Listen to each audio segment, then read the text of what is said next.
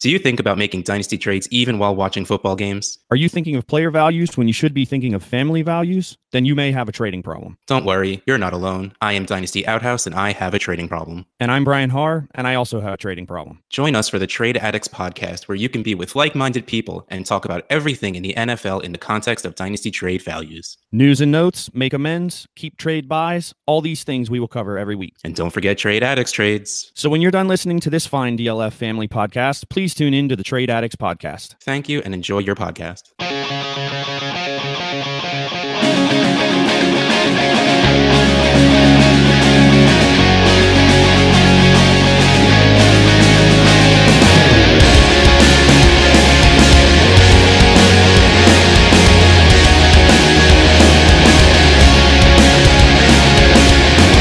From DynastyLeagueFootball.com and the DLF Family a podcast. That's James the Brain. Guys, when I retire from this podcast, I want it leaked like by Adam Schefter, kind of like the whole Andrew Luck thing. I want to have it leaked during an episode, so I have to like awkwardly tell you guys. What do you think? So we boo you Yeah. throughout the rest of the episode. I just can't take the mental anguish. See, it's you're adding to it already. Oh, thanks. That's Stompy Sam Lane. Did you know you could s- stop a hurricane with a nuclear bomb? That's man. You you must be running out of those because uh, that one just came up this week. Yeah, I know. And it, I, the reason I brought it up is because it's the craziest thing I've ever heard. And I'm pretty sure it's the plot to Sharknado. So That's Shep Brian Haar. Yes, I love that. That's the Big Irish John McGlynn. Guys, a big day for me. Uh, I used to be addicted to the hokey pokey, but thankfully last week or so I turned myself around. you know, I'm I'm gonna I'm just gonna do a sau- the way the sausage is made. We heard that before the podcast started, and I still find that hilarious. yeah, So same. Yeah, it's like a fine wine, only gets better with age. That's the Scott Fish voice doppelganger, Ethan Turner. Hey, what's going on, guys? Did you know that the strongest muscle in your body is actually your jaw? Um, and that's especially true for Stompy. Amen. I am John Triple Digits Hogue, and this is the Super Flex Super Show. Welcome back, Super Friends, and welcome back, NFL. That's right, baby. Football is back.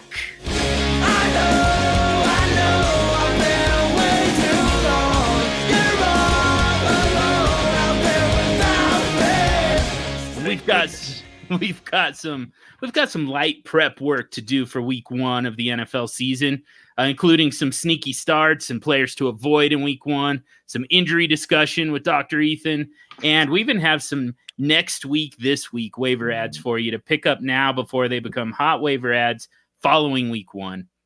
But first, special announcement time. We have two new co hosts to welcome to the super team. So, besides myself, James and Stompy, early last week we announced the addition of Brian Haar. Late last week we announced the addition of Ryan Miller. And now we're filling our lineup with two more first round picks. Say hello to the newest members of the Super Show, John McGlynn and Ethan Turner.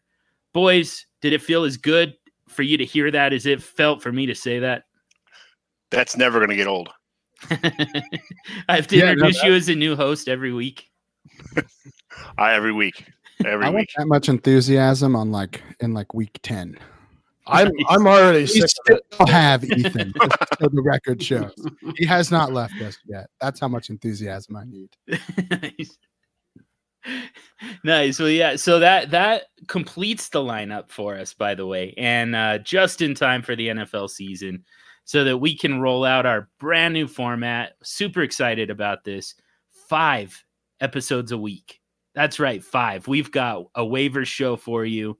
We're gonna have two start sit shows for you, so that we can hit all of the NFL schedule every single week. We're going to have a live show every week, and then we'll have our normal long form podcast, just like we've been doing for 100 episodes now. So it, it just feels fitting to hit episode 100 and announce the huge change to the Superflex Super Show, and uh, in our effort to uh, to help you with all of your roster management and lineup settings, both in season and in the and through the non-point scoring season. So we got to get to know the boys real quick. Whoa, whoa, whoa, whoa, whoa! Real quick, John. We're Uh-oh. we're going to five episodes a week. Five. Five. We, we didn't talk about this, man. We did not discuss five. That's right. That's right. And uh, Oh, man.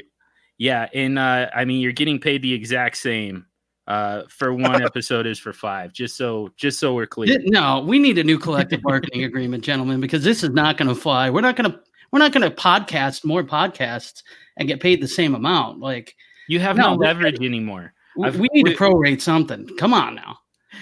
You you missed your shot. You have no leverage here. We've got Brian, we've got Ethan, we've got John McGlynn, we've got Ryan Miller most of the time.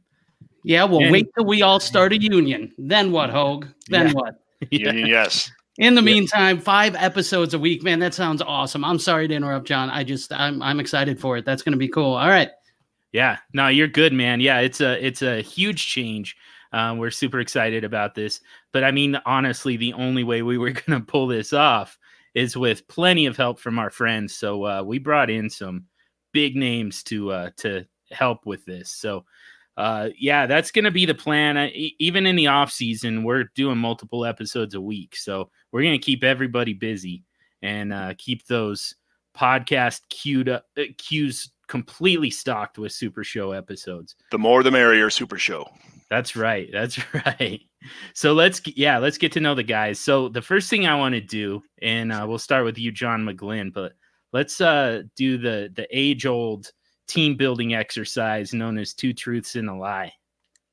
Well, I got three here. You guys can figure out which one's which or tell me which one's on my lie. But uh, my first fantasy football league was a touchdown only league. It started in 1997. That's one. Number two, I commissioned nine fantasy football leagues. Two. And three, I hate future draft picks. 2020 picks means absolutely nothing to me. I seriously doubt that it's number three. I want to say it's one. Hmm. Yeah. I, no, I don't know about that, man. I'm going to say it's two. Yeah, maybe he commissions more than just nine. Yeah, I feel like that number is really specific. Like he could be like, "Nope, just kidding. I commissioned ten. It's actually ten. Yeah. Yeah. Jokes on you." So I'm going to go with number two as well. I don't think that's true. I think you commissioned either more or less than that. Uh, that's the number nine. Uh, number th- the third one. I hate future draft picks. Twenty twenty means nothing to me. I uh, usually in most of my leagues I try to gather as many picks as I can. So Oh. oh, okay. Well, I don't He's like it. I don't he's the- like it at all. The John, the Johns, uh, Yeah, we're we're the Johns are very apart on that one. Yeah, Yeah. Yeah, but but I mean, we're gonna we're gonna get caught back up here. We'll, we'll get realigned here in a few minutes. Uh, but first, let's uh let's play two truths and a lie, Ethan. All right. So, um, the first one here I once lost a fantasy football championship by 0.8 points. Second one, my first fantasy football league had a $100 buy in and I won the league. And the third one is that I lost a survivor league on the Cody Parkey double doink in the playoffs last year. I went 17 straight weeks with a win and lost on the double doink. I'm gonna go with number two here. Yeah, I, I have to agree. I don't. The point eight points is too specific for it to be not true. yeah, I'm gonna go with number two also. I also sense a hint of bitterness. I think I'm going to go with the third option, man. Um, get, boy, 17 to 0, and then not using the Bears, who had a great season last year. That's tough, man. So I, I'm going to say that uh, that that's the one I'm going to go with as false. Yeah, I'm going with number three as well.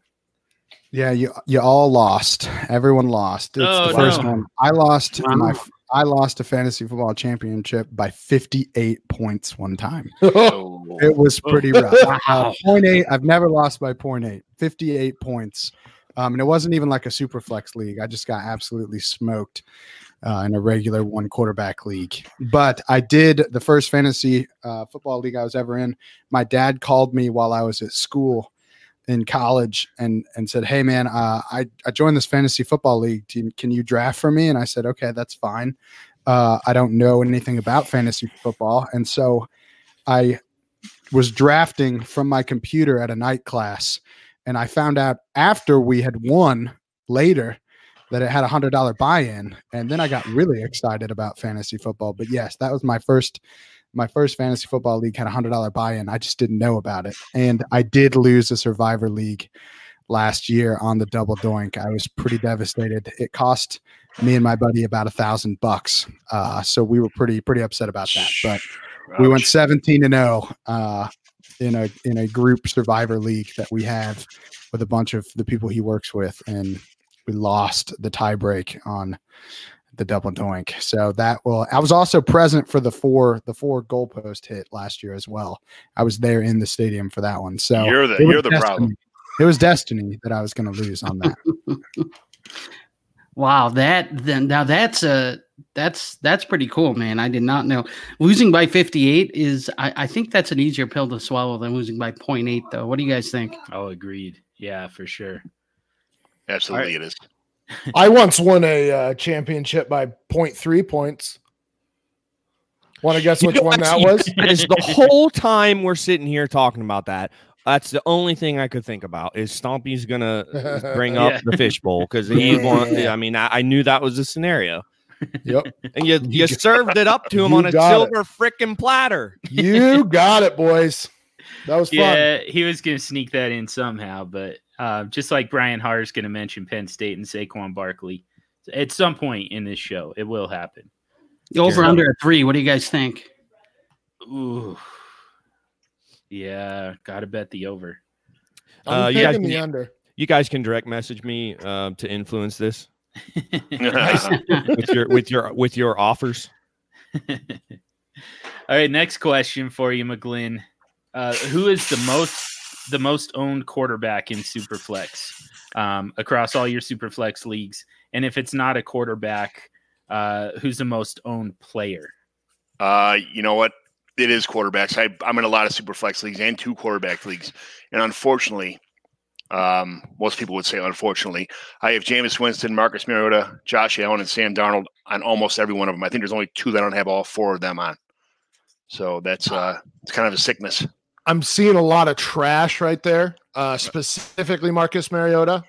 You're gonna Um, you're gonna single out Mariota over Jameis Winston and Josh Allen. Yep. Yeah. Just to start this show right Yeah. where we left off last week. Yes, because guess what? I have more confidence in Winston and Josh Allen keeping their jobs than I do Mariota. Oh come on, yeah, with that. Yeah, I, here's the one thing I will say, McGlynn. It is very good that you don't hate future picks because you're going to be spending them on quarterbacks.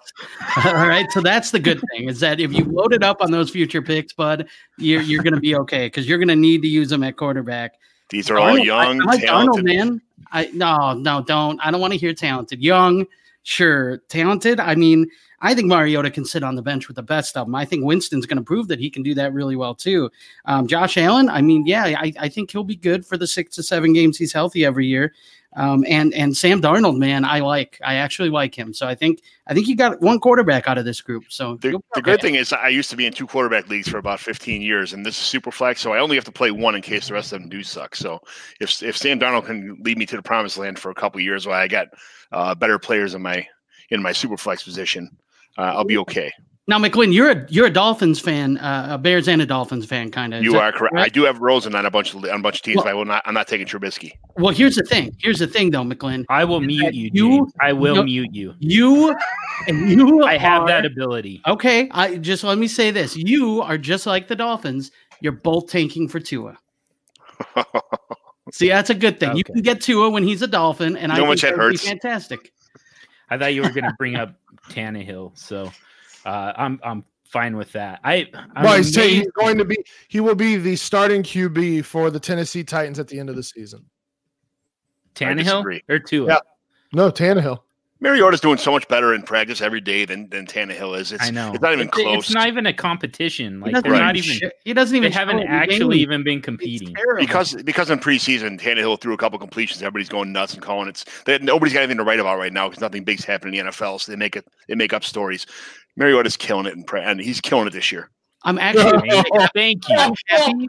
I am happy that Mariota is starting the season as as the starting quarterback for the Titans because they play Cleveland week one, and I guarantee you after week one they're going to be already rumors flying that Tannehill's coming in because that defense is going to. I, I will put a tater bet up right now. He does not finish top twenty.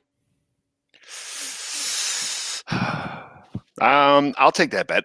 There you go. Show Nice. one. Make a name for yourself. All right, McGlynn. Had a boy, had a boy. Yeah. Um, how about this? Marcus Mariota has just as much of a ceiling as Lamar Jackson. Dude, I like you No. know it now you're trolling, so it's not that's that's ridiculous. Yeah, yeah. That's that has been my entire off season with you guys, by the way. So yeah, yeah, it's my turn. except that we're not trolling because Mariota sucks. Who's gonna have more rushing yards? Says the says the absolute troll. Anyways, we got to move on here. Ethan, uh, tell us your most owned quarterback or quarterbacks in Superflex leagues. Yeah, put Ethan on the spot as he's jacking with his mic. Yeah, my freaking boom mic is just like falling on me right oh my now. gosh, we're gonna have to Oh. call the doctor here in a minute. Unbelievable. Falling down. Hope you have Aflac. Literally falling down mid midstream. I'm kind of upset about it. But uh most owned quarterback in Superflex. Um, I'm a big Matt Stafford fan. I've always felt like he's underappreciated for what he does as a QB two. Uh, I think he's the QB two on pretty much every Superflex team that I have. Uh, the other guy that I have a lot of is Dak Prescott. I tend to gravitate towards quarterbacks that continue to produce like QB ones or high end QB twos every year, despite the fact that no one drafts them that way. So those are my two guys. And then I, I have a lot of Justice Hill, DeAndre Hopkins. I was really high on Juju coming out of college and OJ Howard as well. So, but as far as quarterbacks go, Stafford, Prescott. Man, those are good ones. That's that's a hell of a pairing too in Yeah, it is. Superflex. like especially if you kind of wait on quarterback a little bit and then and then get those guys to be your your one two. That's it. Stafford's in for a lot better year than he had last year, so I, he- he- it's everybody's real Yeah, down on him for his stats last year. He's on a he's a big comeback candidate. Yeah. Yeah, I think so too. All right, so yeah, uh, we're going to hear a lot more from these guys uh, as we go on here. So, um we'll uh we'll get on with the show a little bit here, but so the first thing that I think that we have to talk about, this being a quarterback centric podcast, and uh, I think I want to start with Brian Haar on this one, but uh, get as many thoughts on this as we possibly can. What the hell are you doing on a with a super flex team that had Andrew Luck? How are you going to bounce back from that? That was totally unexpected. Wish the guy all the best, but he he left a lot of super flex teams in pretty bad shape here. So let's come up with some strategies, boys. What are we doing? Yeah, so I mean, I think first and foremost for me, you know, this is de- I mean, it's devastating uh, news. I mean, as a football fan, right? I mean, watching Andrew Luck play football is pretty fun to do uh, when he's healthy. He hasn't been uh, very often here in the last couple of years, but I mean, even last year when he was banged up, he's just an elite talent. Um, so it's it's such a shame uh, that that he feels like this is his only option. Now, I'm happy for him, uh, you know, uh, in that decision, and good for him for making what he feels is the best decision for himself and his family. Um, as far as strategies on dynasty rosters goes, um, I mean, me personally, I have I have had have several shares of Andrew Luck across my leagues. Um, and I would say in about 70% of those cases, I have Brissett already. So um, I, I just, you know, over the last couple of years, you know, when he missed the full season, it was just kind of like an automatic. And then I just kind of held on to him. So if you're lucky and you had him before the announcement, good job. Way to go. Uh, if you didn't, you know, I think, um, I mean, I think it's worth taking a flyer on on Chad Kelly. Um, you know, he he may end up, you know, he he's a talented player. I think. I I, I think he just situationally uh, hasn't hasn't put himself in the in the best positions uh, to succeed. But I think he's talented, and I think he'll have an opportunity. You know, Brissett's all right. He's not he's not great. He's not horrible. He's just kind of meh. So, you know, if Chad Kelly can show that he has the tools and he has the uh, the ability to be a leader on the field uh, and stay out of trouble, you know, he's a guy that might get a shot uh, in that offense. Um, and they have weapons. I mean, they have, you know, they have Hilton, they have Campbell, they have Mack out of the backfield, Ebron. Um, you know, so it's not an offense that lacks talent. Um, except now at the quarterback position, there's a little, you know, obviously a, a, big, big question mark with with Andrew Luck retiring. So we'll just have to see how this kind of shakes out. Um, you know, but I, I, do think Chad Kelly's worth a flyer. Um, you know, for those owners that are kind of stuck in super flex leagues, because there's not really there's not really anybody out there that you're that you're grabbing uh, unless you're making a significant deal uh, for a quarterback. So, uh, you know, I, I, would I would take a flyer on Kelly. I think that's the the best approach in the short term and long term. Maybe try to acquire a quarterback too. Um, you know, you're not going to replace Luck, but if you can kind of maintain uh, status quo, you'll uh, you know give yourself a shot at it anyway. But yeah, it's tough news for sure. So do we? How, how many Jacoby Brissett believers do we have in this panel of six? Not it. Not it. I would rather have Kelly. Yeah.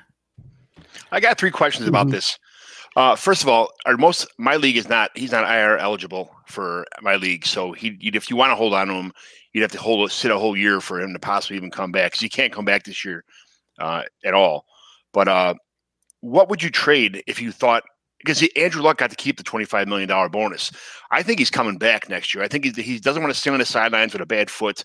He's going to sit home or go home or travel around the world with his family with a boot on, take his time, spend the whole year rehab and get his body perfect shape, and then come back next year as a Colt and come back in the season uh, as a Colt. He didn't want to, like I said, he didn't want to stay on the sidelines and, and, and be the, the drama for the whole team. Uh, so, it, what would you trade for Andrew Luck? Because Ryan McDowell put something on uh, Twitter the other day saying there was was a third round pick or a fourth round pick acceptable. Would you waste it? Would you trade a fourth round pick if you could not put him on the IR to keep him on your on your bench the entire year? I would. I would. I would go up to a third. I mean, I love next year's class, but I just when you get into the third and fourth rounds, it's like you're you're taking super flyers, and you may as well take a flyer on an a superstar quarterback who had may may come back healthy next year. A top five quarterback that's only 30 years old. Absolutely. I would too. Yeah, and I think if, if you have four rounds of rookie drafts, you probably have a pretty deep bench because that to me plays a huge role in whether or not I could keep luck on my bench for for an entire year. Um, so if you have deep benches, you know, then yeah, absolutely, I agree with Stompy. I'd, I'd go up to a third. Yeah, I'd be okay with a third as well. Um, I wouldn't go anything much. I wouldn't be adding much to that. Uh, if the guy is, to me, I think there's about a 50 50 shot right now. Um, Luck doesn't seem like the type of guy. He seems like he's pretty intelligent. And I don't feel like he would be the type of guy to kind of string string the Colts along and string uh, just his family along with is he going to play? Is he not going to play? I do think that he could still come back. Uh, I think that what he's dealing with right now is just he's had a rough four years. I mean, basically, he's been hurt or been playing hurt since 2016. And I know he had a good year last year, but I don't think any NFL player is ever 100% healthy at any point in time during the year. They will all tell you that they play at less than 100%. So who knows? This calf injury has been bothering him since April. That was the first early reports, and right. it could have been bothering him last year, and we just didn't know about it. Um, so I feel like when you're when you're dealing with somebody that's been hurt as much as he has been hurt, and I'm not talking just physically hurt, just emotionally, mentally drained for the last three years. I don't blame him. he's a millionaire and he's in his 20s. If I was a millionaire uh, and I didn't have to get my head bashed in by 350 pound dudes all year, I probably would consider it as well. I think, I think this just to me, Luck's situation goes back to what I say a lot with NFL injuries, and it's that too often fantasy football guys and the media and really just the general public look at an injury as well how long is he going to be out for right now and i don't think we look enough about okay, yeah, he just this guy just uh, tore his shoulder up. How many years did we just take off the end of his career? What could have been a 20 year career is now a 15 year career, is now a 12 year career. And yes, we are worried about when they will come back. And a lot of times that's the only number we think about. We don't think about, okay, how has this shortened his long, the end of his career? And I think that Luck is like the prime example of, dude, the guy's just been hurt over and over and over and over again. Too much we were looking for. Well, when's he going to come back? When's he going to come back? When's he going to come back? We weren't thinking, how long is he going to stay back? So if he never comes back, I think it's a shame because I like watching Andrew Luck play football. Uh, but I don't blame him personally. Uh, I would not be booing him as he walks off the field because that dude took some serious punishment into into his early 20s that he will feel probably for the rest of his life. So I don't blame any anybody with that kind of money and that's in that position for doing what he thinks is best for his family and and and his own life and health. 100% right. Yeah, I mean, if Colts fans want to be mad at somebody, get mad at Ryan Grigson.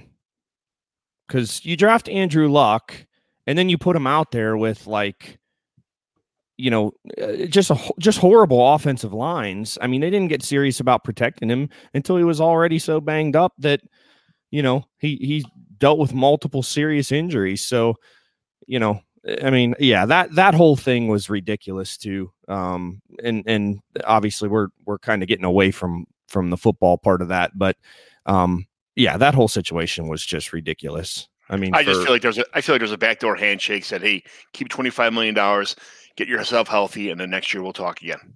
That's just the way I feel. Yeah, so let's get to let's get back to Jacoby Brissett, uh, just for the you know for the sake of 2019 and you know people trying to figure out what to do here now that they've lost Andrew Luck. So I guess my question would be what's the most that you guys are gonna are willing to pay in FAAB? Because I mean, I think that Brissett is probably on a lot of people's waivers. You know, there there are definitely some situations like Brian said where you know you picked up Brissett two years ago as kind of the the replacement for Luck, and then just kind of held on to him as the handcuff. But I think that there are still a lot of leagues where he's available. So, what are you guys willing to throw out in FAAB to get Jacoby Brissett? I think right now it's got to be at least 50% because in Superflex leagues, I mean, and we talk about it constantly, especially with John Hogue on this podcast and his five plus starting quarterbacks coming coming out of startups. But he's a starting quarterback in the NFL. And this is you, why I do it, by the way. Yeah, I get it. Um, but yeah, I and, and by the way, that that's biting me in the ass because I'm in a startup right now where I did take Andrew Luck, and I just for some reason I was trying to push the envelope, not picking jo- Jacoby Brissett until later, and then I just completely forgot about it. And uh. not it was just not not a great idea. But um, yeah, I mean he's a starting quarterback in the NFL. Uh, I I just told somebody yesterday that they should put 40% down on Daniel Jones, who was dropped um, mm. in a super flex league because the guy is bound to be a starter and Jacoby Brissett is a starter. So I think 50% is minimum. I mean, I would not bat an eye if somebody did 75 plus percent to get a starting quarterback in a super flex league. Yeah, but is a starter Jacoby Brissett or Chad Kelly? Oh, it's I definitely mean, right, Jacoby Brissett right right now. Right I now. Mean, but you so that's like if if Case Keenum was dropped today, I, I would say the same thing. I would say put at least 50% down because he is the starter right now. You have no idea what's going to happen into the future. Okay. Um, Fair enough. But for right now, he is a starting quarterback, and starting quarterbacks are valuable. And let's just say Jacoby Brissett gets really hot um, and let's say in the first four games, he's the a top five QB. I mean, it's a for instance. I don't think it'll happen, but for instance, you could probably trade him away for. this is for John Hogue, somebody like Mariota Plus. which I don't think he's going what? to hold on. He, I don't think he's going to be a starter all season. But if you, like John Hogue, thought he would be the starter for the entire season, then you could would feel comfortable doing that, right? Mariota plus for Brissett? if he started out as like a top five QB in like the first four weeks, and somebody got was like, well, I need No. I wouldn't be trading a top five quarterback for Mariota. I would Well, just that- ride it until he was dead. Sorry. Uh, well, yes, that was the best, but not that I'm wasn't sorry, the point. man. That wasn't the point. So, so the, the point, if the he's point- the top, he's a top there five is- quarterback in the first four weeks, you can't point- miss out on, the- Bris- If there on is any- Mariota. If there's any karma in the in, in the entire universe, your your uh your mic stand is gonna melt again for that one. the point the point of this was though, if you don't believe Brissett's going to be the starter for the entire season, and you can find a quarterback that maybe struggles the first quarter of the season, and somebody needs help at the quarterback position, and you can sell them for that quarterback plus, I would be doing that in a heartbeat. Does that make sense?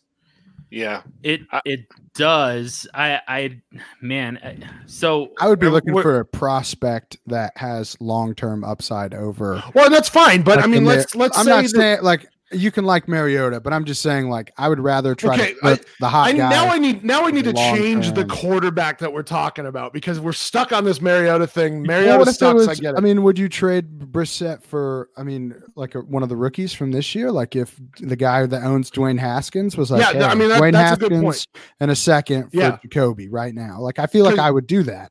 right because Um, because Yep. that's something where it's you you think that and and probably most people think that um Dwayne Haskins will be the starter even this season going into the future. Whereas we don't know I mean if you don't feel Brissett is good enough to maintain the starting quarterback position for the Colts you want to get rid of that guy and sell high and get somebody like yes like Haskins. I would agree with that. Yeah, that one makes way more sense just because the economics just work out a little bit better on both sides. Uh, it's a just because you believe in Mariota more. Well, Shut but- up, John. but a lot of people do. It, it- I mean, me, just just you two. kind of John McGlynn. It sounds like the Mariota household. There's a handful of people who still believe. There is actually his value is actually to the right market. His value is actually there, which All The- four, all four Ha- of us. That was such like a like a like an under underhanded joke. Like nobody. I mean that that was a great joke by by John Hogue right there. Oh yeah, the Mariota family. Oh, Yeah. I assume. I assume they still believe in him. I I guess I can't speak for him, but um, and and Dynasty Outhouse, J. Mike, and Peter Howard, they all still believe as well. So there's there's a contingency out there. That's all I'm saying. Uh, all right, but so uh, is everyone kind of in agreement that 75% is probably what it takes to actually get Brissett, or do you think it's closer to an all-in push? It's a little high for me. Uh, I wouldn't. I don't think I'd pay seventy five percent. I'd probably go half my FAAB, especially this early. Um, but I did try trading four different leagues uh, for a third round, four dynasty leagues. I tried trading a third round pick uh, in 2020, and I got denied in all four cases. So there's, I mean, people. I mean, obviously, people oh, uh, over or value Jacoby Brissett a little more than I do.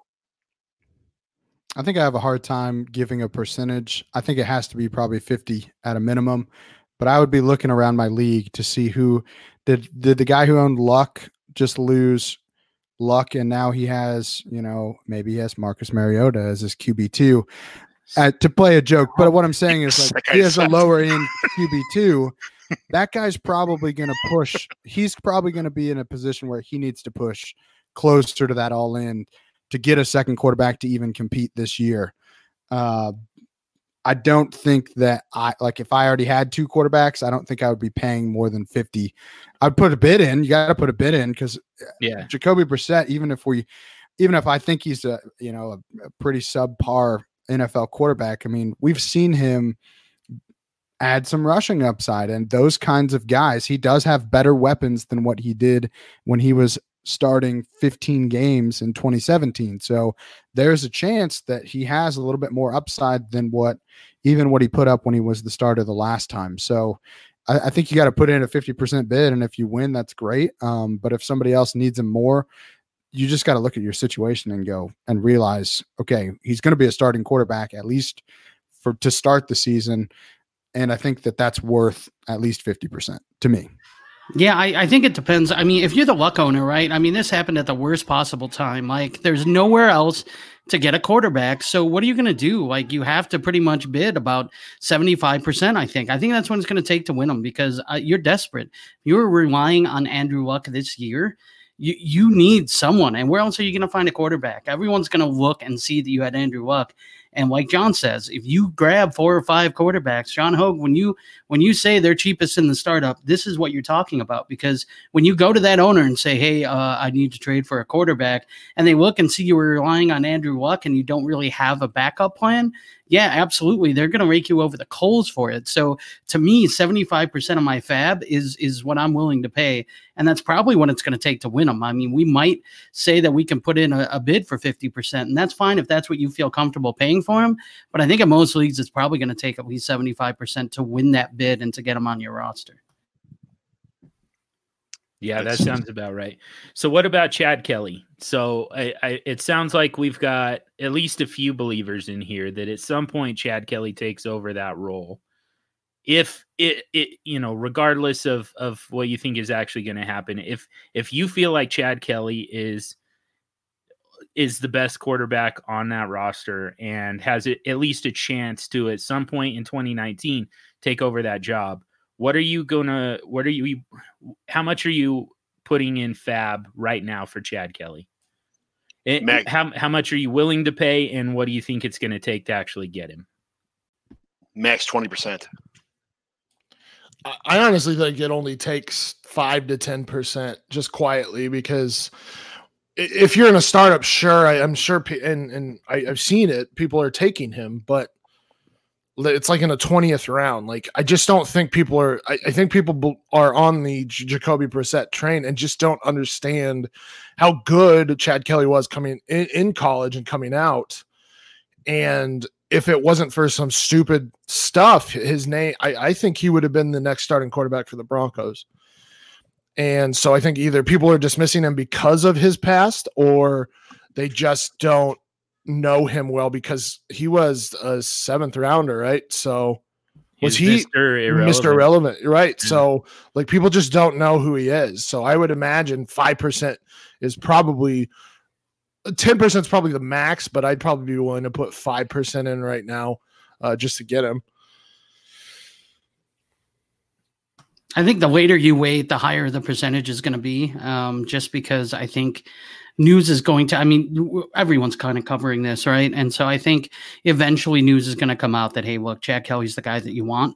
And i think once that once that news spreads it's going to be higher and higher. But i think stompy's right. I think probably doesn't take much right now. 5 10% is probably what it takes to get him on your roster. And i think in the long run uh, that's probably a good thing. I jacoby Brissett, man uh I, the, apparently the locker room buys into him, but I don't know. I, I don't know if you guys follow him on Twitter at all but uh, he is he is um, I would say he is probably the opposite of Andrew Luck when it comes to um, uh, how do I want to say this? Book smarts. Let's just say uh, he, he, he questions some things that I don't think most question, um, like is the Earth round and uh, so on and so forth. So I, I uh, apparently the locker room buys into him, but um, yeah, I don't know. I don't know that uh, that he's going to be the long term answer there. I don't I don't have a lot of uh, I don't have a lot of faith of him figuring out defenses long term. Let's just put it that way. So for your listening pleasure, uh, I just looked up Kobe Brissett. I do not follow him on Twitter, but I just looked this up at James' uh, little elbow nudge there. Uh, these are the last three Twitter posts from him.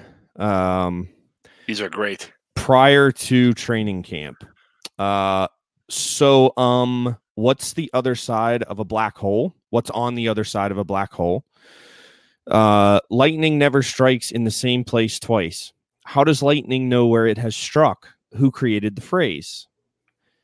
And man, who coined the saying, a dog's mouth is cleaner than a human's? How'd they come up with this information? so, James is very accurate with his um, at least the entertainment value of uh, Jacoby Brissett's Twitter account. Yeah, yeah. My favorite is why do we use toothbrushes more than once if they get dirty after the first use? So that that's one of my favorites right there too. So yeah, he's he's got some gems. Um, and they're they're he's he's an interesting follow. I mean, I'm not gonna lie, I follow the dude. So um, but yeah, it's uh, it, it there's there's um. I, I don't know. Make of that what you will, I guess. I don't know if that means anything, but uh, but it's definitely interesting at the very least. You know, I think he just thought he was going to be walking around carrying a clipboard for the next couple years and just standing behind Andrew Luck, living the good life. Kind of, this is what he did to waste his time. Like, yeah, I'm on the Colts. Uh, I'm still relevant, so I'm going to make some stupid, uh, you know, funny, whatever they are, on Twitter. I, you know, I, I don't think he's, you know, an idiot for that or anything like that. I think he's just having a good time on Twitter. I hope so, man. I, I hope you're right. I hope. Listen, Jalen Jalen Richard is an anti-vaxer, so not everybody is common sense intelligent in the NFL. Let's be realistic here. Is that That's true? very true. It's very true. There's true. a handful of flat earthers as well. Yeah. Although, are there any in this panel? I guess maybe that should have been one of our getting to know you. Yeah, that, that should have been because that would have been an eliminator question. I would have been like, Yeah. nope, nah, dude, this guy's gone. Get That him. Just, yeah, Got it. that- that should have science? been asked before we introduced them as a co-host, John. Man, yeah. what's going on? yeah, we're doing things backwards on this super show, but I am not Uh, a flat earther. I'm hoping it's going to work out for us here. Um, all right, so we need to move on real quick to uh, and and we're gonna get through this one a lot faster. Uh, poor Lamar Miller, he's kind of the afterthought from from uh, last weekend, um, and uh, he's going to be a little bit of an afterthought here. But I mean, the guy tore his ACL. He was sitting on a very good year, I think, uh, on a very good offense. Offensive line is still a little suspect, but I mean, they just didn't really have a whole lot else as far as a kind of a workhorse type of running back. Now the torn ACL, he'll miss the entire season. Right now, it looks like Duke Johnson is going to be the feature back going into camp, although there's going to be some guys hitting the waiver wires uh, once NFL teams cut down to 53 for their final uh, regular season rosters. And then um, there's also some guys who, uh, Jay Ajayi in particular, uh, who's still out there available right now. And then there's some guys obviously for trade as well. So um, uh, one name that keeps getting thrown around quite a bit is Kenyan Drake. Uh, I mean, there's some kind of pie in the sky type of possibilities like uh, Melvin Gordon. Um, but uh, I, I'm curious, just kind of a one word answer here, a two word answer, I suppose, since they have two names. Uh, who do you guys think is going to be the back to own in Houston? And let's just go one at a time. Uh, start with Stomp. well, I mean, it's obviously Duke Johnson. Um, I I've been on Damarea Crockett for months now. Uh, and I, I, mean, he he had some success at Missouri, some issues with the coaches. Um, I've mentioned Matt Waldman on many a podcast. He was a Matt Waldman guy. I mean, not one of his favorites, but a guy that he's definitely mentioned that could uh, develop into a good undrafted free agent. Um, so right now, I think for me, it's Damarea Crockett taking over that first and second now back role. Oh, interesting. Ethan? I think it's I think it's Duke Johnson. I don't really think anybody is super close that's on the team right now. Uh, there's been some rumors about Kalen Balaj. I think that at best he's just a Lamar Miller replacement. I still think Duke is going to be involved on third downs. Melvin Gordon would obviously be the big the big get. Uh, I don't see him getting traded though. Uh, unless they absolutely are super far away on the contract. So I'm going to say Duke Johnson. I still, because of the risk of them trading for someone else, I'm not taking him much earlier than like the sixth or seventh round uh, in redraft this year. But I, I still think at that point it, it's going to be Duke Johnson. He's worth he's worth spending uh, the pick on just in case they do decide that they love him. What do you think, Brian?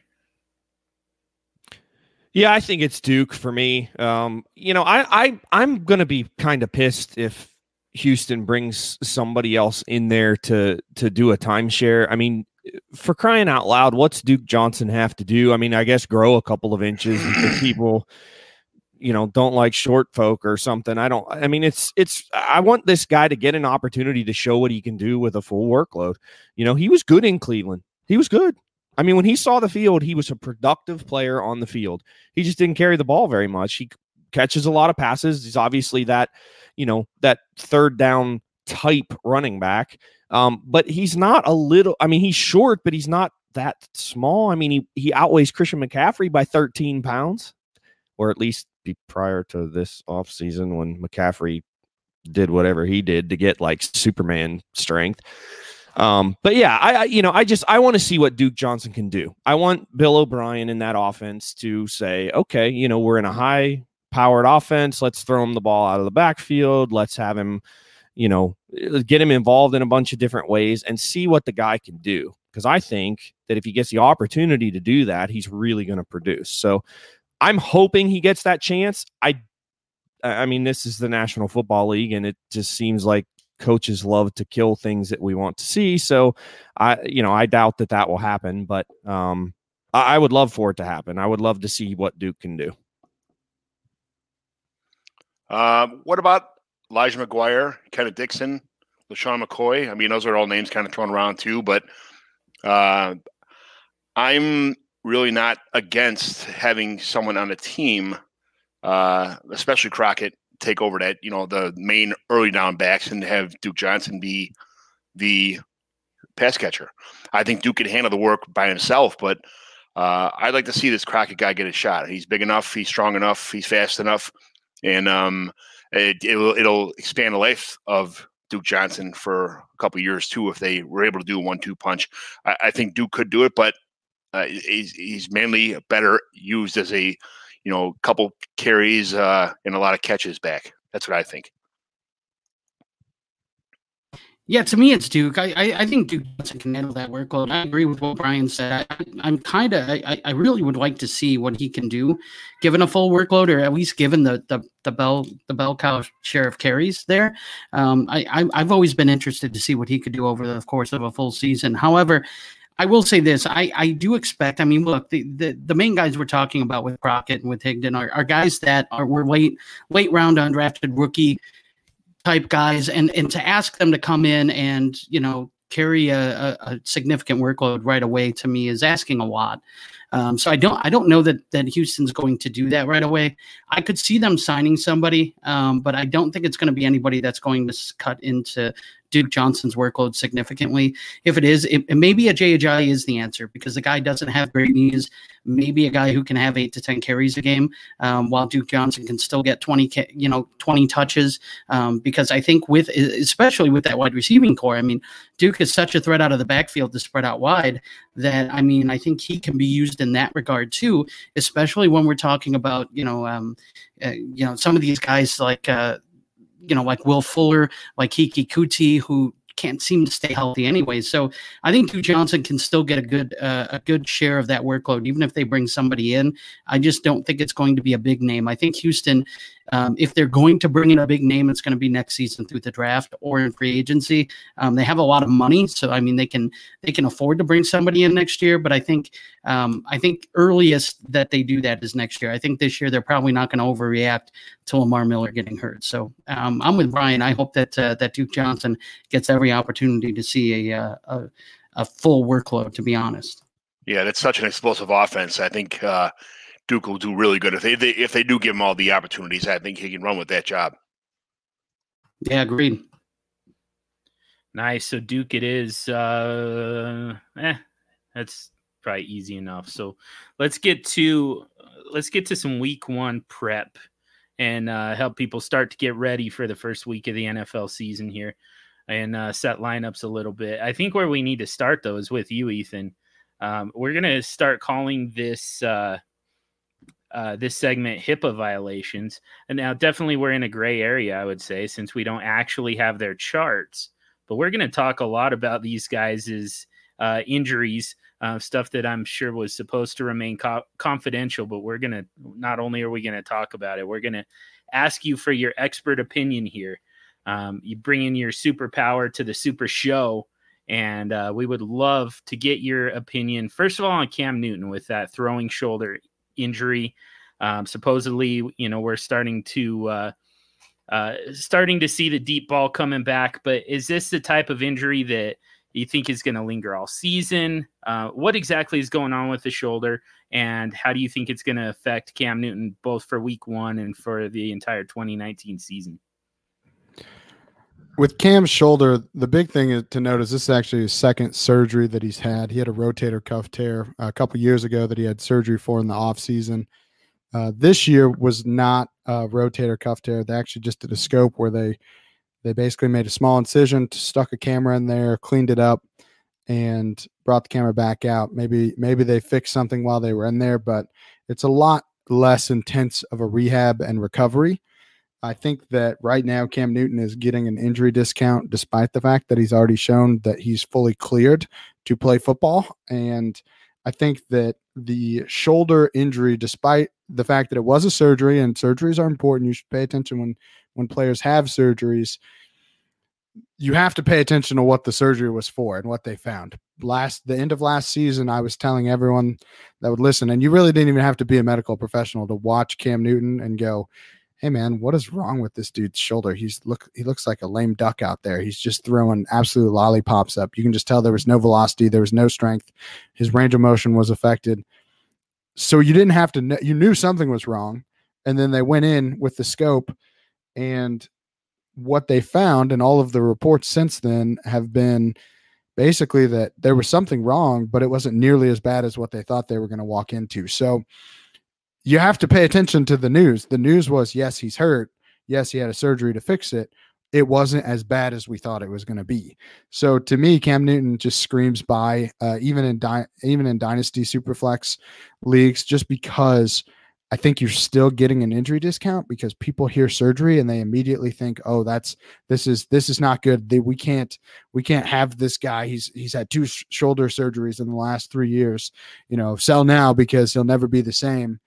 I still think we could get three to five good years out of Cam Newton. Uh, and I don't, I think he would be someone that if I was going to pay up for a quarterback, uh, Cam Newton would be a, a, guy that I would be uh, searching for as far as who owns that, who owns Cam and what can I get, what do I have to pay to get him? Because some owners that aren't looking as deep into this uh, may just uh, may just think that he's got a bum shoulder and he'll never be the same. So I'm good. I'm good with Cam Newton this year. I, I think uh, I think he's definitely a, uh, a, good value right now. So you're thinking from week one on? I no no reservations here in week one. Week one, I'm a little more concerned about this foot injury that he had in the first. Uh, I can't remember if it was the first or second preseason game where he, basically planted hard. Second looks like uh, Brian's giving me the big twos. Uh, so second preseason game, he planted and has a sprain in his foot, he's more likely to miss week one because of that than he is because of his shoulder. Uh, I do think he's going to play at least. Uh, again, I don't want to say exactly how many games just because you never know. These guys can get hurt, but I don't think it's going to be something that lingers on throughout the year. I think the shoulder issue was it was an issue. They fixed it. Now it's better. Now he has a new issue, which is the foot. Hopefully that gets better. All of the reports right now are again, they didn't, they thought it was serious at first and now they're not they're kind of backing off on that opinion. So I think there's a pretty good chance we see him week one. Oh, that's good to hear. So the foot, though, I think that we should probably talk a little bit about that, just because so much of Cam Newton's productivity comes, you know, through rushing, uh, through running the ball. So, uh, any any reservations there? Does that? I mean, do you think that it's going to to limit his his ability to run? I know that he you know he runs more as kind of a he's more of a power type of runner than a than a speed guy. But I, I it, is is it going to stop him from you know taking off and running with the ball? I don't think that it will. Uh, it could definitely impact how much ground he's able to cover. His speed could be affected. You know, what could have been a 15 yard run, maybe he cuts short at like eight just because he can't get as cover as much distance, but he's still six five. I mean, it doesn't take much for those big legs to get rolling. So, uh, yes, could it affect affect his running in the early part of the season? Absolutely. Will it prevent him from running? Probably not. Well, and I'm not sure, John, if you or or Ethan, if you guys saw the injury.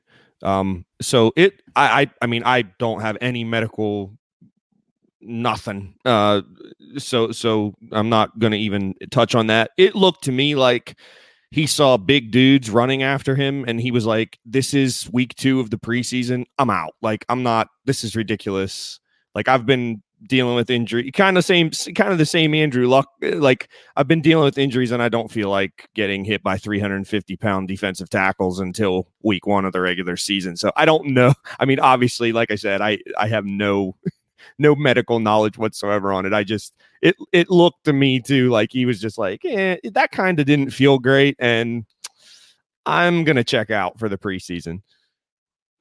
I can't believe that most of these guys even play in the preseason, to be honest with you. I think we're very wrapped. The more Lamar Millers that you see, even with this Andrew Luck news coming out, I think you're going to see more and more teams just go, dude, this is not free games are not worth putting these guys at risk. Let's just play these guys that we're not paying millions of dollars to succeed in the regular season. Uh, let's just see what they do. I think it's going to be close. I think you're seeing more of it already. You know, you're seeing one or two series at ma- max with some of these guys. And then now you're even seeing, I've noticed more and more reports this offseason of players opting not to play on certain fields. Uh, especially brand new turf fields. I think I've seen three or four different players, pretty prominent names, that basically said Dalvin Cook was one of them, where he's like, Yeah, I could play in this preseason game, but I'm not going to because that's a brand new turf field and I'm not risking it.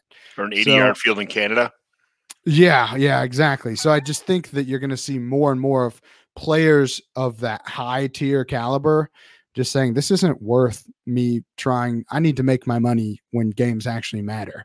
I'm not, it's not worth getting hurt in the preseason for a scrimmage, basically, a glorified scrimmage. So I definitely think you're going to see more and more of that. And I think that with, with Cam specifically, I don't know. I would have to, again, I'm, I'm talking based on medical knowledge, and I've watched the same games that you guys do. I don't get to call Cam Newton up and be like, "Hey, man, are you actually hurt? Or are you just kind of, you know, wink, wink, uh, faking oh, this stop, one right now?" Stop being humble. He's yeah. he's in your speed dial. Just, I wish, you, man. can tell. I mean, cool. I, I know you don't want to get all the calls from the listeners and the fans trying to find out the inside info, but I mean, you don't have to be so humble.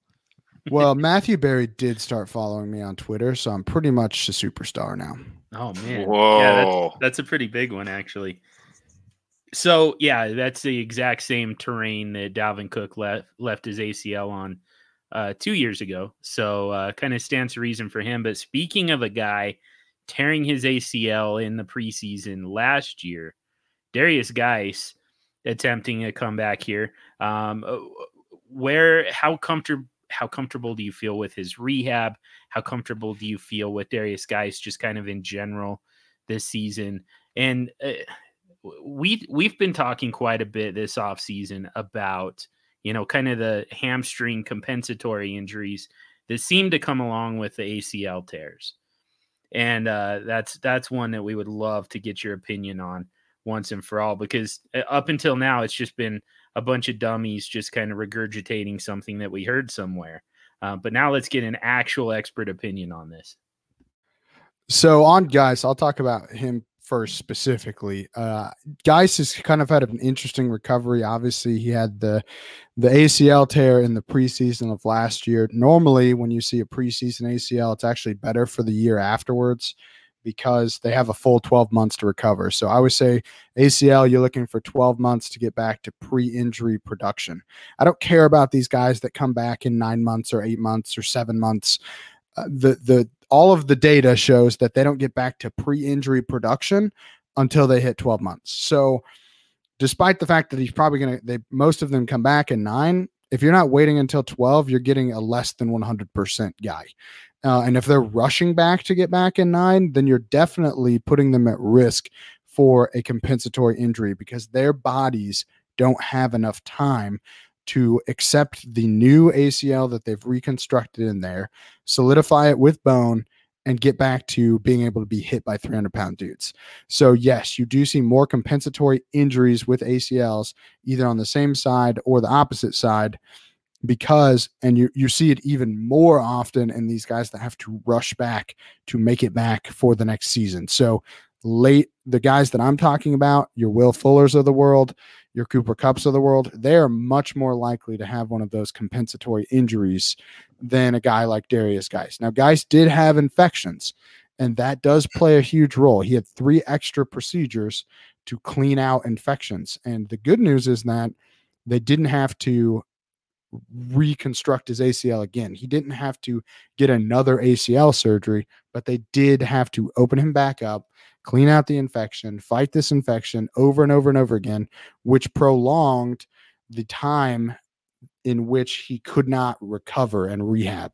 So his recovery got pushed back. So instead of 12 months, he's probably looking more at the nine month mark, what we would expect. So for me, I think they're going to take it easy with him. I think that he could very well be the starter. I don't expect them to give him the full workload that a guy of his talent could justify in, in, in under normal circumstances. I do think they're going to mix in uh, AP, and I do think that they're going to mix in Chris Thompson. Uh, but that being said, Derrius Guice goes right up there on my list of guys in like the sixth, seventh, eighth round that you can get if you decide to go wide receiver early. If I go wide receiver, wide receiver, I am I am probably paying up to get a guy like Derrius Guice because I think he's going to have a few big games that remind people that he used to run for 250 plus yards in college in football games. Like he did that. So from a talent perspective, I'm all in on Derrius Guice. From an injury perspective, 2019 is not going to be peak Derrius Guice. He's not going to be at 100% of what he could be because of all those factors that I just laid out. Love to hear that. So, guys, just a little bit of uh, I don't know if this is breaking news, but it's like so. I'm I was just scrolling through some some news notes on on Twitter, and Joe Person, who covers the the uh, Carolina Panthers for the Athletic, I believe, um, tweeted that I, I guess in his pre- post game press conference, Ron Rivera said that the trainers had sent Cam Newton home because somebody didn't see him, I guess, uh, at some point in the game uh, that they sent him home because they didn't want him to be uh, standing on his feet throughout the game. So I don't know if that. I don't know. Maybe maybe there is an actual issue that is, and it, he he wasn't just blowing smoke. I mean, I, I don't know. It, it doesn't make sense to me. I mean, they normally have benches, but so I was just thinking. I mean, like they can't they can't find a chair for. The Are you guy? kidding Like, me? Cam Newton should be like getting. He should be on like You his have a- throne. He shouldn't even a have to walk on the there for him. sidelines. Are you Yeah. One of those? Mercedes golf carts. Yeah. That's amazing to me. But yes, I do. I mean, that makes sense if if what they've said so far, which is that it's a strain in his foot, uh, you would not want him just standing on it all all night. So uh, I don't think it really changes my mindset of that he is probably going to either possibly miss the first game or be back. Um, I still think there's a better chance that he, he plays than not plays at this point in time. But I think it's again another precaution just to keep him off his feet. The best thing you can do for a strain or a sprain is just rest it. So I think they're just saying, hey man, what again, why are you here at this preseason football game? This game doesn't matter. Go rest your foot. We need you healthy. You're worth $30 million a year to us. Like, what are you doing, you knucklehead? Uh, I think that's more of what that is. So let's see. It's that was uh, preseason week two. Here we are in preseason week four, um, as we're recording this, and uh, this will come out, you know, just before the start of the season. So, how long roughly do you expect for it to to recover from a strain like that? Uh, it, so, I guess kind of another way to say it is, at what point, if that's what this is, do we get Cam Newton at hundred percent? I would say it's it's tough to say again because they haven't really released a whole lot of information on it. If it's a mild sprain slash strain, I would say two to four weeks is usually the recovery timeline for an NFL guy. Uh, that's not going to stop him from playing, but that's like full back to full recovery. Uh, again, feet are hard. Foot injuries are not the easiest thing to rehab because they're really complex. One and two, there's not a whole lot of things that you can actually do like actively to recover you know if you if you tear your knee up there's lots of big muscles that you can work out and get stronger and get them back uh with a foot, it's a bunch of little baby muscles that all work together and they either go all at once or not really at all. So it's just a really hard part of the body to rehab. So again, I think two to four weeks is probably when you would expect. So he may start the year a little slower than what what you're hoping for, but again, that's why he's a buy for me right now because I still think that I'm willing to take the risk of a couple bad weeks and then getting a top five quarterback for top 15 price. Nice. All right, one more guy that we need to talk about because here we are a year later, uh, over a year since the ACL tear for Jerick McKinnon, and it's looking like he's going to start the 2019 season. What pup list IR something like that? Um, IR possibly scheduled to return. What what the hell is going on there? Yeah, this is one of those situations where, again, I think too often times we see ACL tear back in nine months, and nobody thinks about how actually difficult it is to recover from something like this. Uh, he's had two setbacks now in the last year. Again, they haven't really said what those setbacks are, if they're actually setbacks related to his ACL or if they're setbacks related to some type of compensatory injury like a hamstring strain or something like that. Uh, he would, because he started practicing, uh, he would have to have missed the entire preseason um, I think that he'd have to go on the IR if they're going to stash him away if he's actually that hurt. I don't believe if I'm if I know the rules correctly as far as the the the pup list, I don't think he would be eligible for the pup because he had already returned to practice and then suffered a setback. So I think he would have to go onto the IR and then once he's there, they only get two designated to returns uh, once once the season starts from IR. So would they be willing to use that on a position that they really have some depth at? I mean, last year we saw they had like four different running backs that all were top 24, had top 24 fantasy weeks at some point. So uh, I just don't know if he could be someone that they stash on IR and just don't bring him back this year. But uh, again, it's hard to say for sure because they haven't said what the setback was.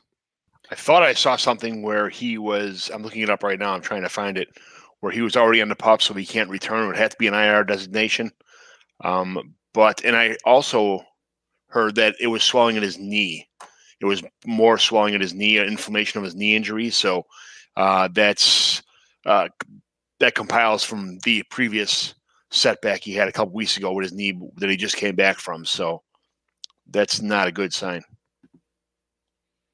Yes, and I would be worried that if they can't get the swelling under control, that they'll do a scope on him and they'll actually they'll actually break him open and decide and make sure there's not like a meniscus tear or something else going on in there. So uh, to me, he's he's on my do not draft list. You just stay away from him and you don't even think about it. What's the timeline for a scope?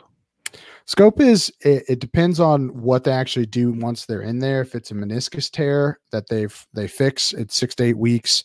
If it's just like a bone chip or something that they can just remove, it can be as soon as two weeks. So usually wow. four to six is kind of the the uh the standard for a scope for a knee scope for these guys. And that's about the same time as a pup. Guys, as as we were uh, talking about this, I thought it was very interesting. Uh, we are recording on Thursday. All the preseason games are being played right now, and Jeff Wilson just ran an amazing looking touchdown run um, for the for the Niners. Um, they have a lot of depth at that position, like Ethan was saying. So um, that's just maybe makes them feel even better about not having to bring McKinnon back when you see guys who are what third on the depth chart uh, with runs like that. Um, so, yeah, uh, definitely interesting, something to monitor. Yeah, sounds like they can definitely afford to kind of let him fully recover. So, man, this is going to be an awesome resource for us uh, having Ethan around um, to kind of help us out, eh, help us kind of navigate the injuries, which absolutely are going to pile up as the season goes on. And then even in the off season, we can kind of get an idea of what to expect from these guys as they, you know, recover from their various injuries. But we'll move on here. So we're going to do a little bit of prep for week one. Definitely not as in depth as we typically go, just because you know you've you've drafted your team. They've you know they're not playing right now here in week four of the preseason. So you know if they're if they were healthy after week three of the preseason, they're healthy now, and you're for the most part you're kind of rubber stamp starting guys. You're not you know you're not necessarily looking to waivers uh, beyond Jacoby Brissett and possibly Chad Kelly. Uh, but for the most part, you know, rosters are pretty well set so that we don't have to go into nearly as much detail as we normally will. Uh, but we do have a few sneaky starts at each position, and uh, we'll we'll run through those a little bit. Let's start with Brian Haar at the quarterback position. Give us a sneaky start for Week One, Brian. Yeah, so my sneaky snart. Uh, if I could speak tonight, uh, my we, sneaky, we might need to we might need to name that something different. That is a little bit tough to say. The sneaky snart. I like that. I think sneaky, it's my sneaky snart. uh, yeah, so my sneaky start uh, for Week One is Nick Foles against the Kansas City Chiefs. Um, eh, you know, I, I think I just first of all, I think Nick Foles is going to be a great value um, as a as a you know as a quarterback in superflex leagues. Um, eh, you know, and in this particular game, you know, I, I don't think I think there's going to be a lot of offense in this game, a lot of scoring. Um, you know, everybody kind of knows what the Kansas City offense can do. I don't expect that to uh, change. You know, uh, I, I think they're still one of the most high power offenses in the league. Um, and and they're likely going to put up a lot of points. So Nick Foles Foles is going to have to throw the ball a ton, um, and I think he'll do it well, and I think he'll do it efficiently, and um, I think you could see a huge Week One from Nick Foles against the Chiefs. Kansas City is a funny team where they have a great defense, but they don't have a good defense. They, if you're a fantasy team, Kansas City's awesome because they get like five, six sacks, but but they give up seven thousand yards a game. It's re- how many points they give up and how many everything else. But they do get interceptions, they do get sacks, but they just can't stop. I mean, it's like trying to a bunch of holes in the bottom of a boat. You're trying to plug holes, and they you know they they find a way to get sacks and turnovers and everything else, but they give up forty points doing it. They're they're ridiculous. Yeah, they're they're a little bit of a godsend for fantasy purposes, uh, partly because of just what the offense does, obviously, but also the fact that they are just not interested in really playing defense. I mean, yeah, like you said, there's some big playability, but for the most part, it's uh, they're they're just gonna try and and track meet everybody, and uh, I'm it it's it makes things really interesting on both sides of the ball every time the Kansas City Chiefs play. So that's a great one. So let's go to the running back position. Give us one, John McGlynn. Uh, so, um, I have uh Derrius Guice. Speaking of Derrius Guice, who we were talking about before, I, I just think that everybody's worried about his injury. They gave him 14 carries or 12 or 14 carries in the preseason game, and he looked great. Stiff arm people, making the cuts, making the you know making the shifts upfield. Uh, he did everything he needed to do. I, I, think if he gets in the game and starts finding a rhythm, uh, they're gonna they're gonna give him the ball and say, "Hey, we got this guy. We're gonna find out what we got. Uh, you know, if he doesn't, if something happens, we got other players on the team that can carry the carry the mail." But I think Derrius Guice is going to get probably you know 15, 17 carries week one, and I, I probably I just think they're going to run the ball and let him let him have it, let him go. I, I don't think they're going to be hold off. I think they're. I actually think AP might be one of the people that might get cut uh, this year, and he, he, might be one of the fill-ins that are, that you know, like we talked about before, um, to to for Duke Johnson's early down back. If that happens, it's all Derrius Guice. All right, how about a pass catcher from you, James? Yeah, I, I held held my tongue when Brian said that he uh, he liked Nick Foles as a sneaky start week one, and I, I obviously like that too because my sneaky start is Chris Conley, and for me, look, I the over under in that game is is high. Uh, you know, it's it's over 50 right now. Um, so you, you expect points to be scored in that game. Um, the Chiefs are probably going to score a good amount of points. So you figure that the um, the the often conservative Jacksonville Jaguars are probably going to have to do some things to score some points. Chris Conley is the deep threat. He is the guy that uh, that Kansas City let go, and they drafted Hardman. And Hard, uh, it, you know, Conley's got to be like, man, they just drafted Mecole Hardman after letting me go after they barely used me. Man, this has got to be a revenge game for Chris Conley. All he needs is one play to make him fantasy worthy, one big play, and I think he gets it. I think uh, Chris Conley is going to be a sneaky start. This is a guy who I could see, uh, you know, making a few catches, going over 100 yards, and maybe scoring a touchdown, um, being a really sneaky start and having a good game against an old team. I like him too, James. Wait, I have a special sneaky start that's not on the list. Sorry. Yes. No. Uh, I'm I'm jumping in here. I know I already did my injury piece, but I can't be silenced. Uh, I do have a wide receiver that I want to talk about real quick, and it's the wide receiver two for the Seahawks, who I believe are playing the only team that is worse than the Chiefs on defense. They're playing the Bengals, and I think Jaron Brown is a sneaky start this year, uh, especially in Week One. Uh, DK Metcalf is not going to be back uh, in time for this game. So Jaron Brown has been kind of been sprinkled in like very low key with the first team offense. I think Tyler Lockett is obviously going to eat. I don't think anyone is down on him this year, from what I know. Uh, I'm a huge stand for Tyler Lockett. So, but I think that Jaron Brown is going to have just enough upside as the wide receiver two for the Seahawks against the Bengals in week one that he is going to be someone that I'm going to be playing a lot in DFS. But also, uh, if I if I really need a spot start for somebody, uh, I think that I think Jaron Brown could be a, a, really cheap option that probably didn't even get drafted. So I just wanted to throw that in there. I know that this is this is your guys' show, but I, I like to jump stuff. I like to jump in every now and then. I'm Hey, I'm important too. Okay, I know some fantasy stuff. it's it's your show too now, man. So yeah, that makes you, me feel so when, good. When you've got something to say, you jump in, um, especially if it's anything that's uh, that's gonna fire Stompy up. But um, you didn't get him there. So what about? Uh, I, am just curious though. What about David Moore? Um, it, that's that's a guy who throughout most of the offseason – kind of sounded like he was trending towards being the wide receiver two for Seattle. Uh, I, I, believe he's still dealing with an injury as well. Is that is that right, or is this just kind of you just believe in Jaron Brown over David Moore, anyways? No, so so David Moore is probably also going to miss this game. I did not mention him, uh, but yes, he is dealing with an injury. They're talking possibly an IR designation for him as well.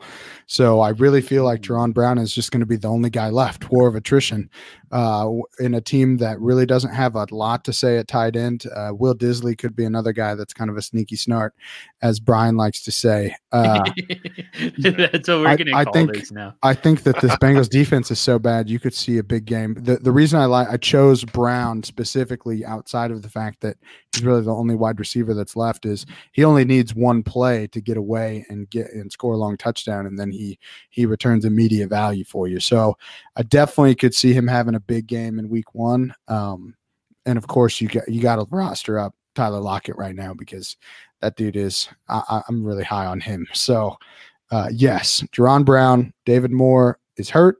DK Metcalf is hurt. You got to go with the number two guy on an offense that's may not throw a ton, but should probably throw enough in this game to to justify sneaking him into your lineup. I just drafted him in a uh, my neighborhood league for that reason. This this uh, it's a redraft, so I just drafted Jaron Brown uh, this last weekend for that exact reason. That's a excellent pick right there by you. And anytime you want to sneak in a uh, it, anytime you want to say anything nice about Will Dissly, you're more than more than welcome.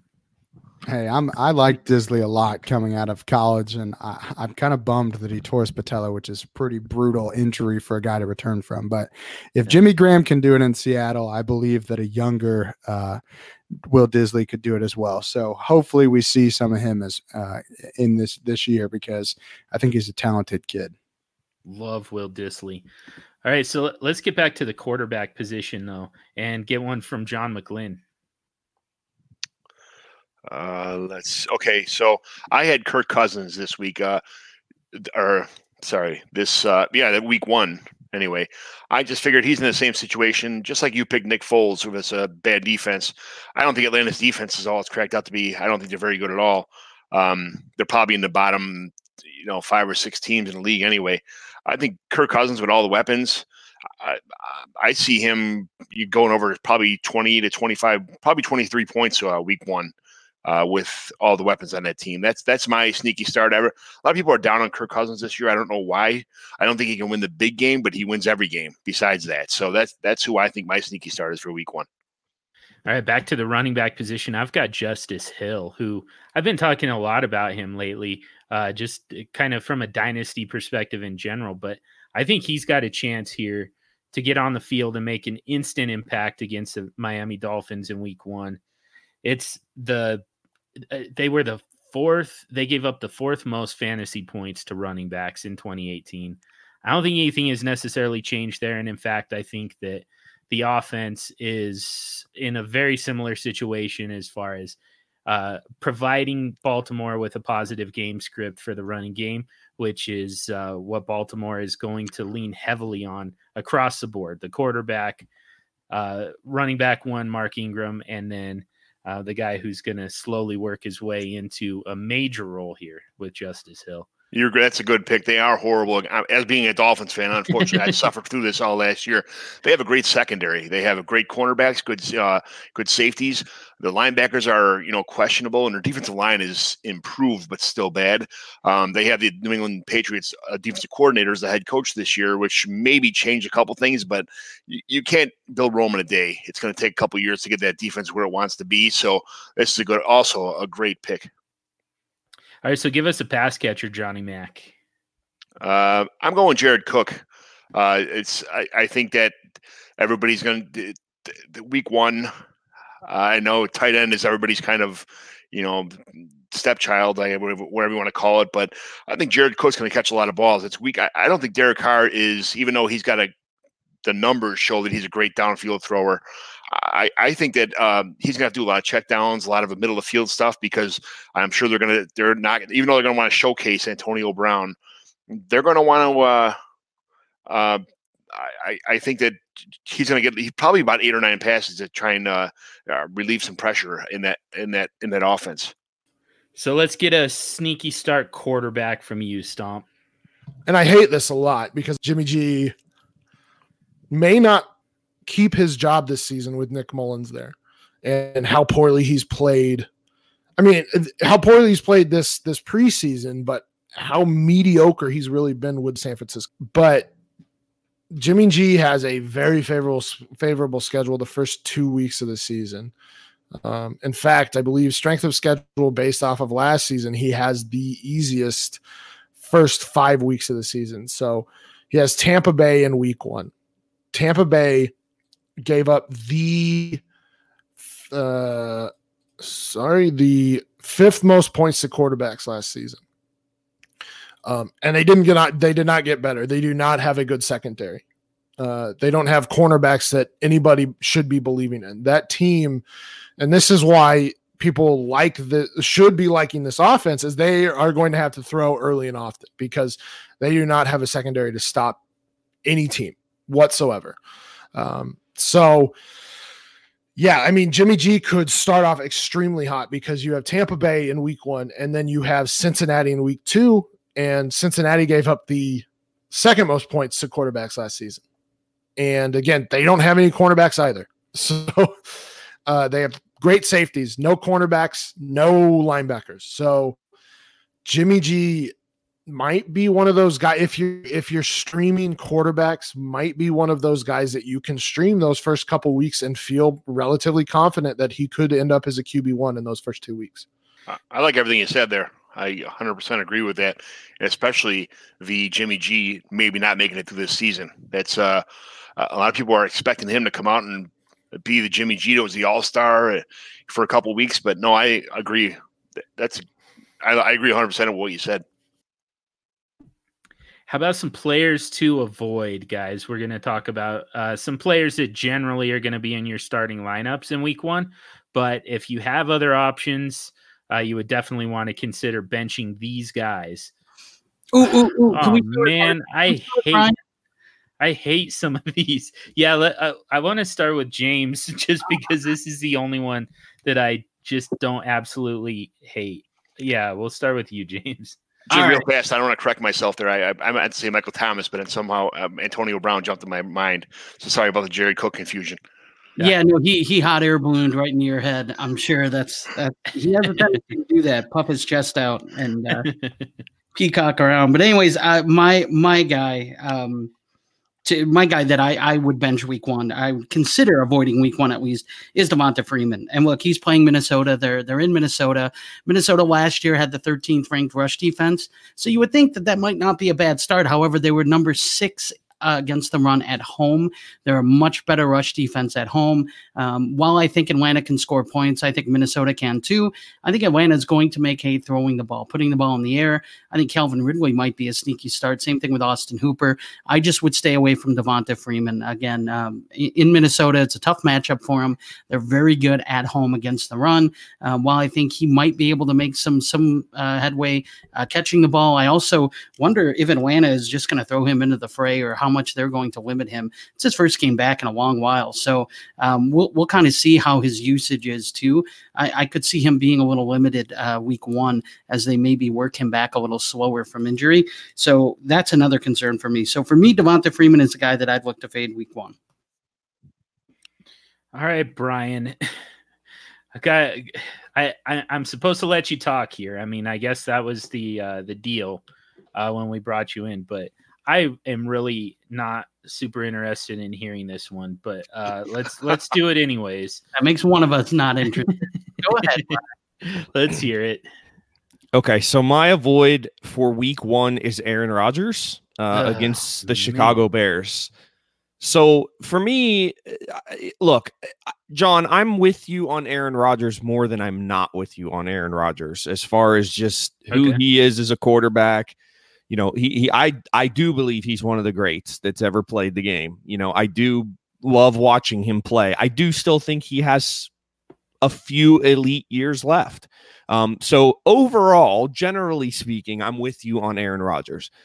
I'm not as as with you on Aaron Rodgers in week one against the Chicago Bears. For me, it has more to do with this Bears defense. You know, what Chicago did last year on the defensive side of the football was extremely impressive. And I think a lot of people are expecting regression, and maybe rightfully so.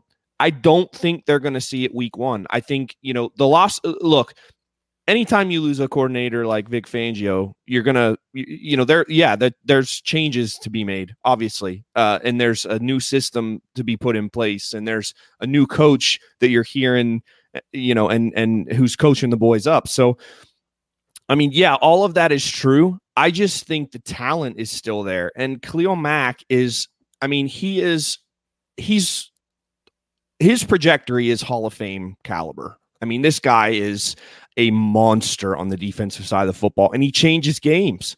And I think, you know, I I, I just really think the Bears are going to be good on the defensive side of the football again this year. It's week one. So I don't think Aaron Rodgers will be as sharp. He hasn't played at all in the preseason. I don't think he will be quite as sharp as he normally is by two or three or four weeks into the season. Um, you know, it, it's Thursday night uh, you know so I, I just i don't know i just i just have a, a feeling that this game for aaron rodgers especially if we're expecting him to produce top five to seven quarterback numbers i think that's where you know we're used to seeing aaron rodgers come out and throw for 350 yards and four touchdowns with zero picks and i think this could be more of a 265 two touchdown game if Okay, that, that's if that kind of makes sense That's fair. That's fair. So, I mean, the most likely scenario is you probably don't have a better option than Aaron Rodgers on roster, unless you do the John Hogue thing and and just load up on quarterbacks and have, I mean, virtually the entire league to choose from. Uh, but in this case, in most cases, you're probably not going to have a better option. So, I, I think that that stat line is probably a fair projection. Um, just, I mean, just based on what he did against that defense in the first game last year, uh, especially after he came back pissed off after they injured his MCL. Um, let's get to let's get one from you, John McGlynn. I'm going to stick in the same game here. Uh, just, I- don't think Aaron Jones is going to be bad this year, and I don't think the Bears defense is going to be as good as they were last year. But the Bears' specialty is stopping the run and getting to the quarterback and just pin their ears back and just destroy offenses. Uh, their weakness is in the secondary, if anything. Um, so I think Aaron Jones is going to have a t- even though he's the workhorse, he's the bell cow for that team. It's supposed to be what it's we know what that's how it's we're led to believe. But I don't think anybody's going to score the first couple weeks. Uh, you know, I, I'm thinking maybe 65 yards, 70 yards probably. That and that's I mean that that may be that may be a little gracious, but I don't think anybody's doing anything against the Bears defense the first couple weeks of the season. They're they, they're ready to go. You guys hate everyone that I love. You want to crown the Bears, you crown their ass.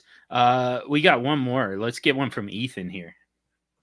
Yeah, so my guy I'm avoiding in week one is is Lev Bell. He's going up. The Jets are going up against the Bills, who probably the most underrated defense in the NFL, probably because the team is not very good. Uh, besides that, but I think people forget that the the one things that you could expo- expose the Bills defense on last year was the rushing, but they went and added one of my favorite defensive tackles this offseason. So I just feel like the team is the a good defense just got even better. So I think that Lev Bell coming back, first game back. I think we've already seen they're kind of splitting up some carries with him with Ty Montgomery. I think we're they're going to ease him back into this, even though uh, even though we're drafting him to be a top 12 running back i just don't know if week one is the week that he's gonna he's gonna get that. Uh, i think the bills this is gonna be an ugly game with them and the jets. I think maybe we're looking at not a very high scoring game probably 14-7 uh, is well within the, the realm of possibilities for this bills jets game. So i just think that lev bell is probably to be a poor investment week one um, unless he puts a ton of yards up in the passing game, which I still don't I don't expect him to do because I think they're going to mix Ty Montgomery in there as well. It's going to take some time for him to mesh with that new offensive line. Uh, it's, it's, not the same line, not even close to you know as good as that line was or the scheme. And Le'Veon Bell is a guy who stops a lot. He stops, waits for the hole. I don't think he's going to have that. He's going to have that kind of luxury of waiting around to find holes behind this offensive line it, that this is another great pick because he's it's going to take he's going to take a beating the first couple weeks until he learns how to be Le'Veon Bell behind this offense or learn what it takes to get to, to reinvent himself as a better running back that doesn't stop all the time behind that line. Yeah, I just think that I just think that the Bills it's a tough matchup already. Uh, Ed Oliver was I think three years ago, ready to be in the NFL. Uh, I remember him as a freshman and just going, "Holy crap, this dude is a freak!" Uh, so running into Ed Oliver, new offensive line, like you said, his running style really is predicated on knowing exactly where his blockers are going to be at. So is he going to have as much time as he had with the Steelers to be that shifty guy that just kind of waits for the play to develop in front of him? I just don't think he's going to have that much time against the Bills. Uh, with with also this team kind of looking to do more of an, a committee approach, I just don't expect this week to be the week that you go, oh yeah, Le'Veon Bell is back, baby. So uh, I'm I'm avoiding him. Obviously, if you drafted him, you're going to have to start him just because you paid the price, but. I just would not expect a huge game from him uh, in week one. Yeah, that Bills defense might be one to avoid for the most part all season if you can do it.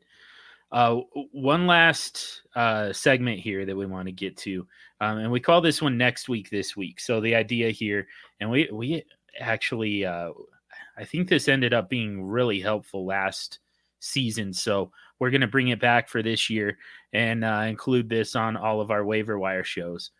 But the idea is these are players that you can pick up and stash off of waivers now for free before they have that performance in week one that shoots their uh, their their value in their their FAAB cost, their waiver claim cost up significantly um, after week one. So pick these guys up now and uh, get ready for the breakout in week one. And let's start with James.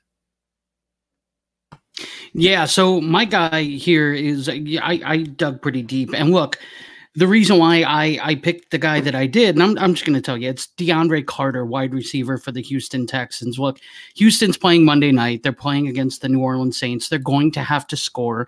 Keke Coutee is likely going to miss the game, which means DeAndre, I, th- this guy's going to step right in, in my opinion, a- as the slot wide receiver. DeAndre Carter is that. He's he's the kick returner. He's one of those big play type guys. He's one of those guys that can get open with his quickness.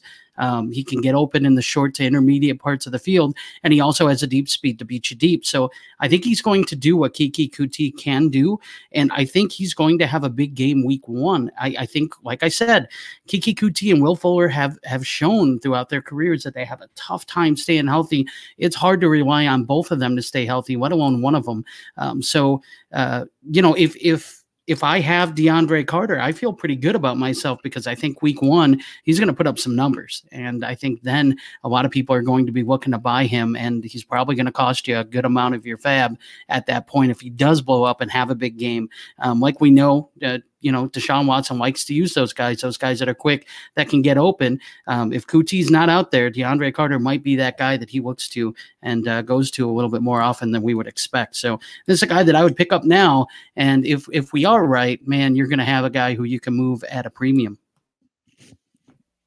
Love it. What do you got, John McGlynn? Uh, I got Rashard Higgins from the Browns. Uh, that's Antonio Callaway suspended the first four games this season. So there was already a battle between Higgins and Callaway to begin with. Uh, I, I, think Higgins is going to walk into that role, and uh, it, it, with OBJ and Landry, was obviously they're they're going to be the one commanding all the double teams if there are any double teams. Those uh, you have to double cover both those guys. They're both outstanding receivers, you know. And then you also have Njoku, uh, Chubb. It, this this team is littered. I mean, they're paper champions right now, from what everybody thinks, uh, you, you, know. But there's a lot of talent on this team. Someone has to be the guy that's open. Uh, it's you can leave Njoku open. He's going to hurt you. You can't leave OBJ open, obviously. Uh, you, Jarvis Landry just he's a he's a he's a target he's a target hawk, a target magnet. He's going to get a million targets this year. Uh, that leaves Rashard Higgins as a guy that they can't cover besides you know someone's got to be open, and I think it's going to be Higgins. Is going to he's going to be the guy that eh, by week one, week two, he's going to have a name out there on the waiver wire. You're going to need to go out and get him, and it's going to be too much. You know, nobody's going to want to spend twenty dollars a FAAB to get a, a, receiver that's only going to be for a couple weeks. So week one, I think Rashard Higgins. Week two, week three, he, he's going to get you some points. He's going to score you tons of points for your fantasy team. So you just uh, maybe not start him week one, but if you have a fill in or a, a second flex position, I put him in there in a heartbeat. Nice. What do you got, Brian?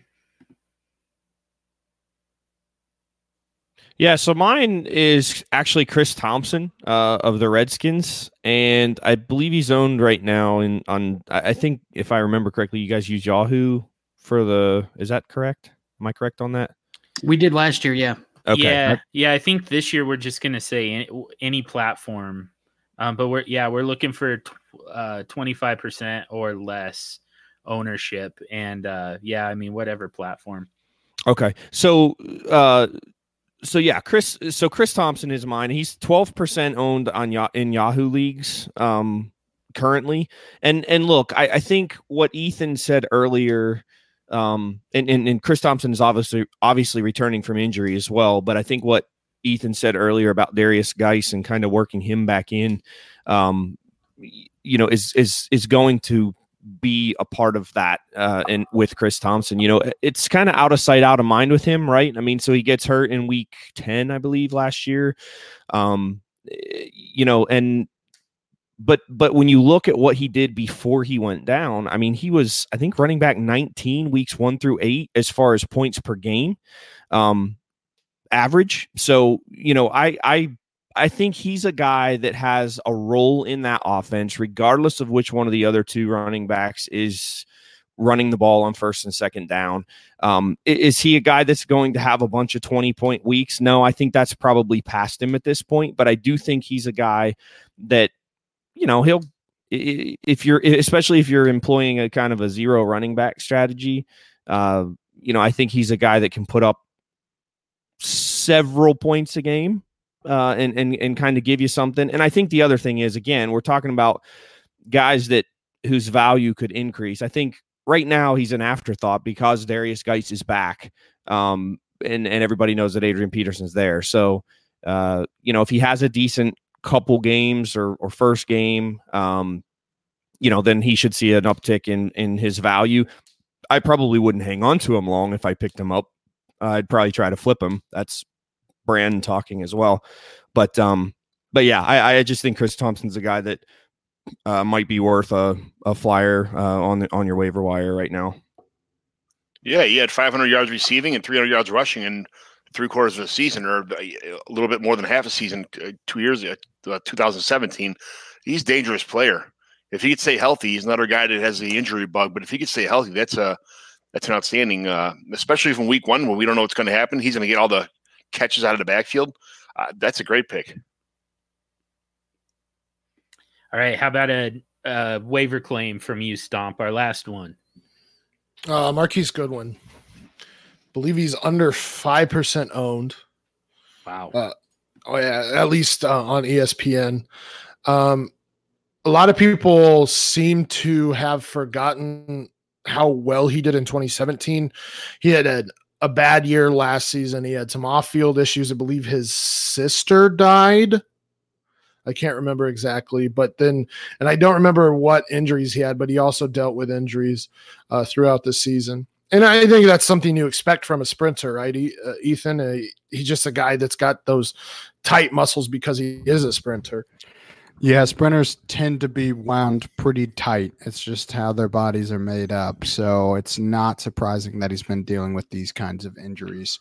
Always compare it to like a rubber band. You know, if you if you pull it tight, it snaps a lot harder. So uh, that's that's tends to be what you see more often with sprinters. Um, so there you go. But I I mean in in 20 uh 17 and and this will be dependent on if Jimmy G can actually keep that job this year. Um Jimmy Garoppolo and Marquise Goodwin were a fantastic duo. I mean, uh, and I, I have to look here. Targets. Uh, um, in in the eight games that they've played together, Marquise Goodwin averages 15 more yards a game. Uh, he averages almost two more targets a game. Obviously, um, over two more receptions a game, four PPR points a game. He was the wide. He is the wide receiver 16, I believe, in 2018 with Jimmy Garoppolo, and without him, he's the wide receiver 44. So you can kind of see the connection that they have. My, Marquise Goodwin was the wide receiver eight the last five games of the season in 2017. Um, obviously, Jimmy Garoppolo was done after week three with the ACL last season. Uh, so and and Marquise Goodwin dealt with the injuries and off field stuff, but it seems that he is the only known starting wide receiver right now with Deebo Samuel and Dante Pettis fighting it out for the uh, other starting wide receiver.